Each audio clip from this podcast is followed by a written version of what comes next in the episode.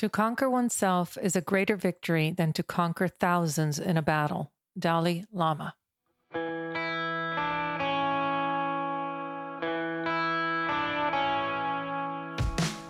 Hello. So, what are you thinking? You're listening to the Healthy Mind, Healthy Self show. I'm your host, Martha Alvarez, psychotherapist and life coach, and this is a place for you to explore your thoughts, emotions, and behaviors so that you can make more mindful choices, achieve those things that you so desire. So tune in and enjoy.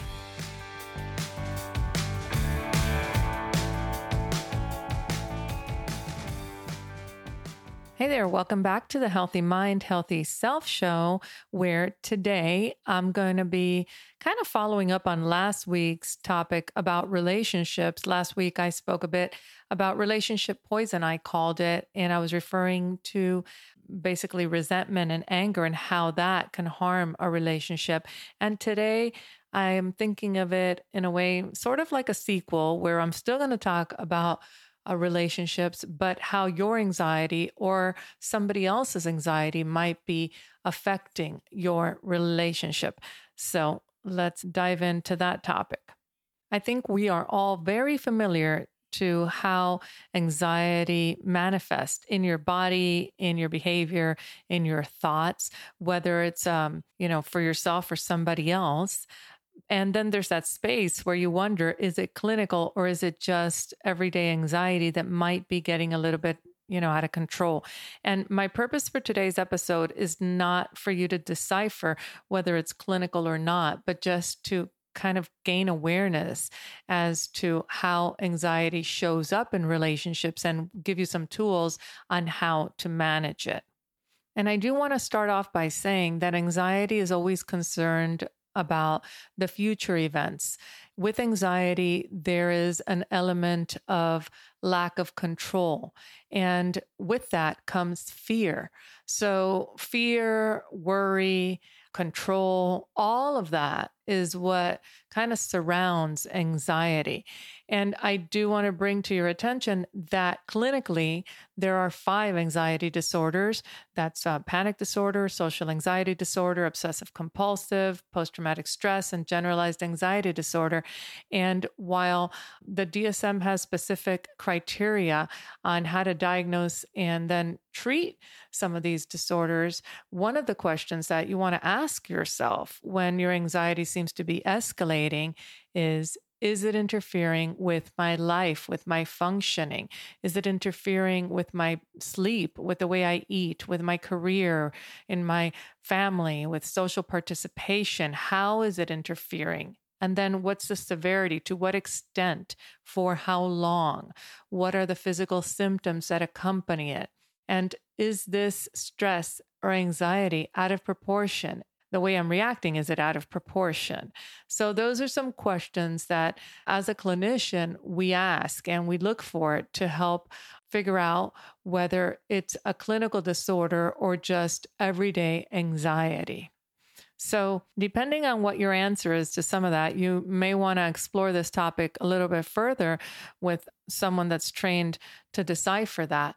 But for the purpose of today's show, I want to talk about the triggers of anxiety. And in a relationship, it's not only your triggers that you're dealing with, it's the other person's triggers. So, triggers can be most anything.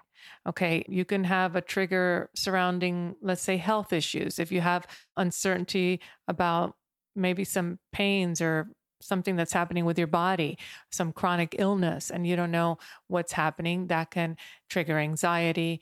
Medicine can trigger anxiety, and even caffeine, which, you know, caffeine affects your body the same way meds do, that can trigger anxiety. Skipping meals, your blood sugar can trigger anxiety, financial matters, um, negative thinking, socially, people and circumstances can trigger anxiety. And then everybody has their own personal triggers. And this can be a sort of PTSD, maybe uh, words people use or tones or the tone of how they speak to you, or maybe uh, certain environments, or even emotional wounds from their childhood that may still not have been uh, fully uh, processed and dealt with, that can all trigger anxiety. And again, it's your anxiety, it's the other person's anxiety. And then it shows up as a behavior, basically as a pattern. And when I talk about patterns, I'm talking about the way you think or the way that you relate to things, the way you behave, and the way you feel. They seem to come up again and again. And some patterns that we deal with in relationships can be, you know, manifested as anger or irritability, or maybe um, by judging or criticizing or withdrawing. Some people choose the silent treatment or they check out of a relationship even if they're physically there. Some people tend to become more controlling or, um, you know, develop trust issues. Other people may start overthinking, have doubt, uncertainty. And a big one that I see often in counseling is it's expecting someone else to manage and fix your anxiety when that's not anybody else's job. It's your job to manage your own anxiety.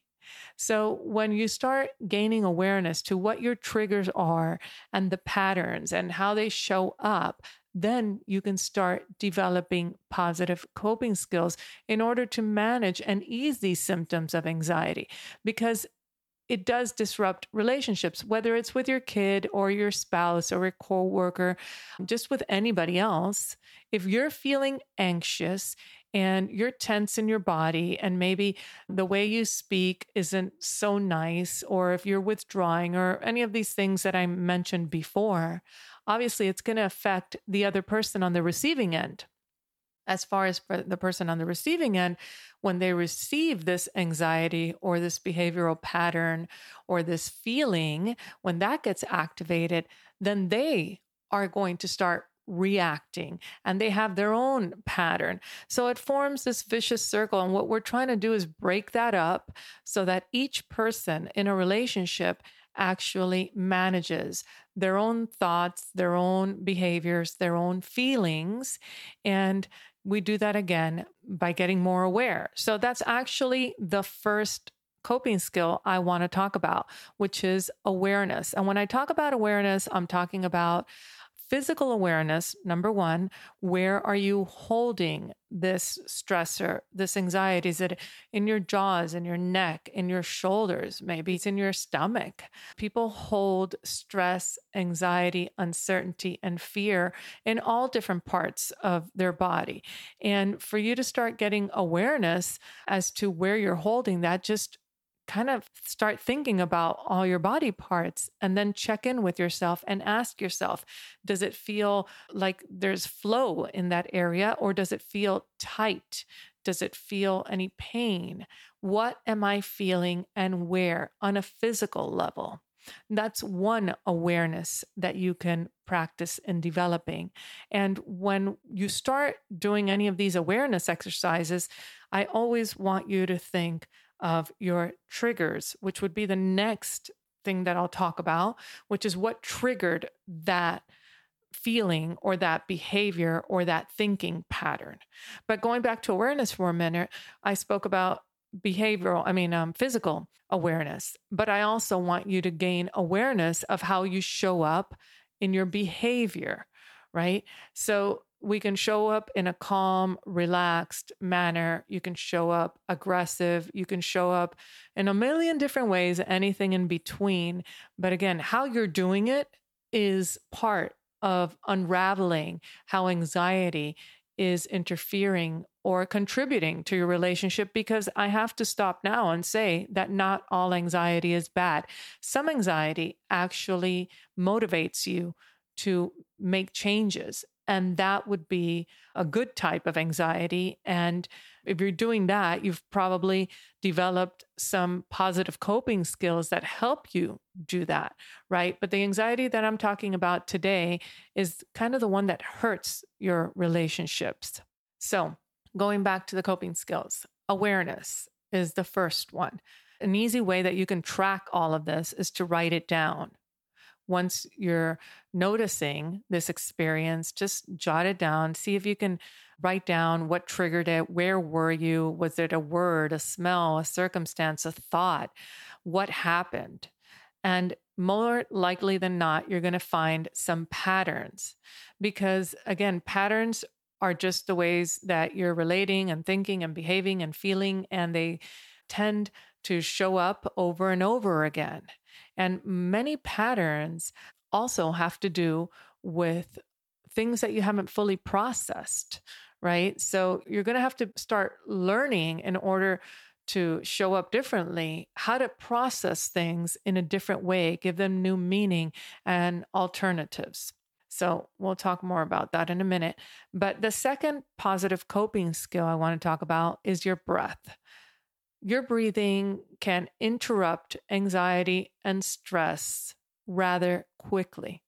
When you focus on your breath, and I'm saying in through your nose, out through your mouth, when you breathe in, deep, long breath. When you exhale, just get it all out. Slowly exhale everything out. And what that happens, not only does it interrupt that fight or flight that's going on in your body, but that also shifts your focus on a mental level to your physical level and it stops that negative thought. Breath work is easy. It's easy because you can do it anywhere. But the practice of having a consistent breath work is sometimes hard for some people because for some reason they think it's so easy that it's not going to work. All you need is a few minutes all you got to do is consistently keep doing it, try it out. Sometimes it'll work better than others. I find that it always helps lower some of these stressful feelings. If it doesn't eliminate it fully, that's okay. But at least you're more in control, you're more grounded. So practice your breath work. Another thing is replacing your negative thoughts with positive ones, which is a big deal because when you are spiraling in negative thinking or in anger or just seeing all the bad stuff that's happening, sometimes it's very difficult to pull out of that something positive and something to look forward to. Sometimes it's hard to give it a new interpretation. But I find that one of the quickest ways to do that is to ask yourself, okay, what can I learn from this situation? Even if it's hurtful, even if it's uncomfortable, is it a growth opportunity? Is there something that I can learn about myself in this process? And start looking at things in that way. And then you can come up with a new, different thought process instead of just stacking on all the negative stuff that's happening, what somebody's telling you, and why it's so unfair, and how can they be so hateful. And, you know, all that train of thought just leads you and your relationship to doom. So don't go there. Interrupt the path and pull out of that something positive. And then I want to talk about acceptance and how you can accept your anxiety. And accept, I don't mean like it's okay and I'm going to have to just, you know, give up and, and live with this. I mean, accepting it, meaning, listen, it's going to come around. Anxiety is a protective mechanism. And we don't want to try to push it away.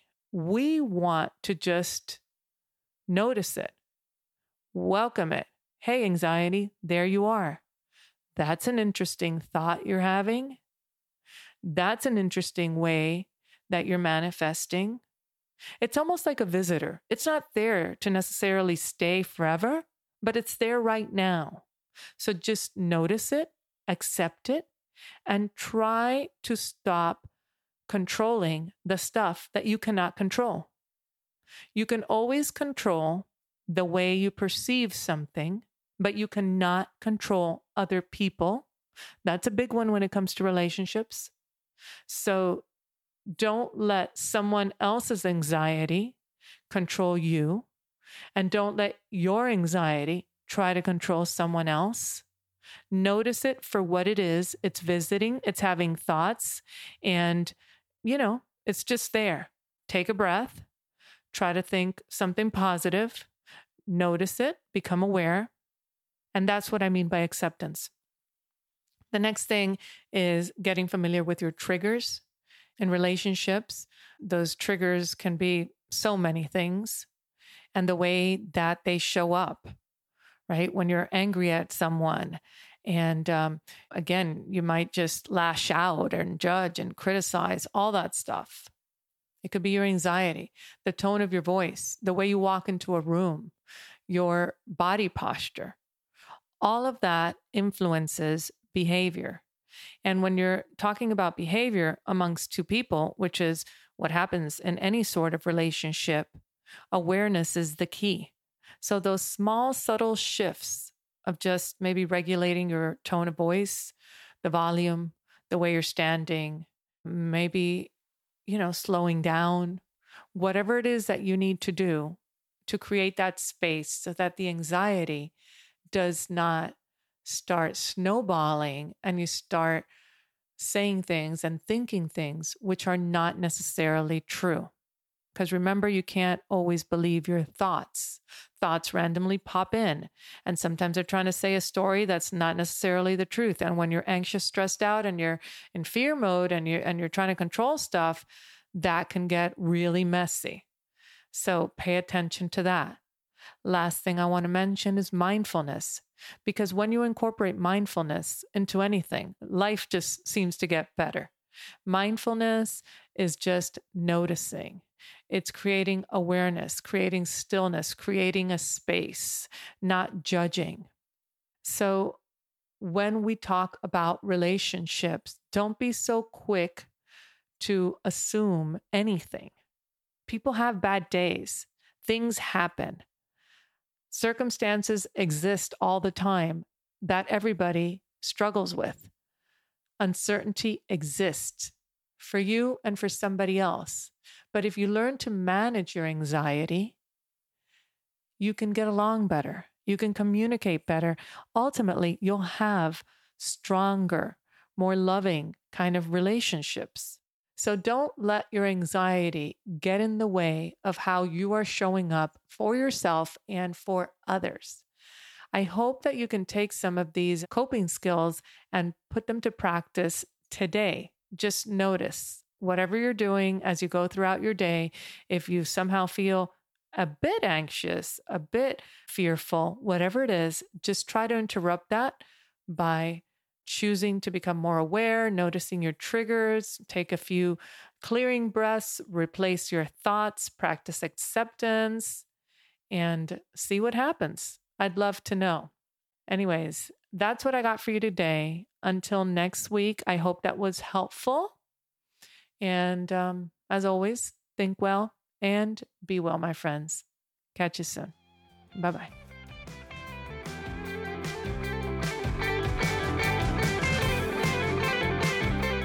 One more thing. Thanks for listening to my Perfectly Imperfect show. Keep in mind that I'm sharing thoughts and experiences, and the information on this podcast is not a substitute for seeking help from a licensed mental health or medical professional. If you have a moment to leave a rating or a review, that would be great. It's a way of sharing so that more people can find the show and start making some small shifts.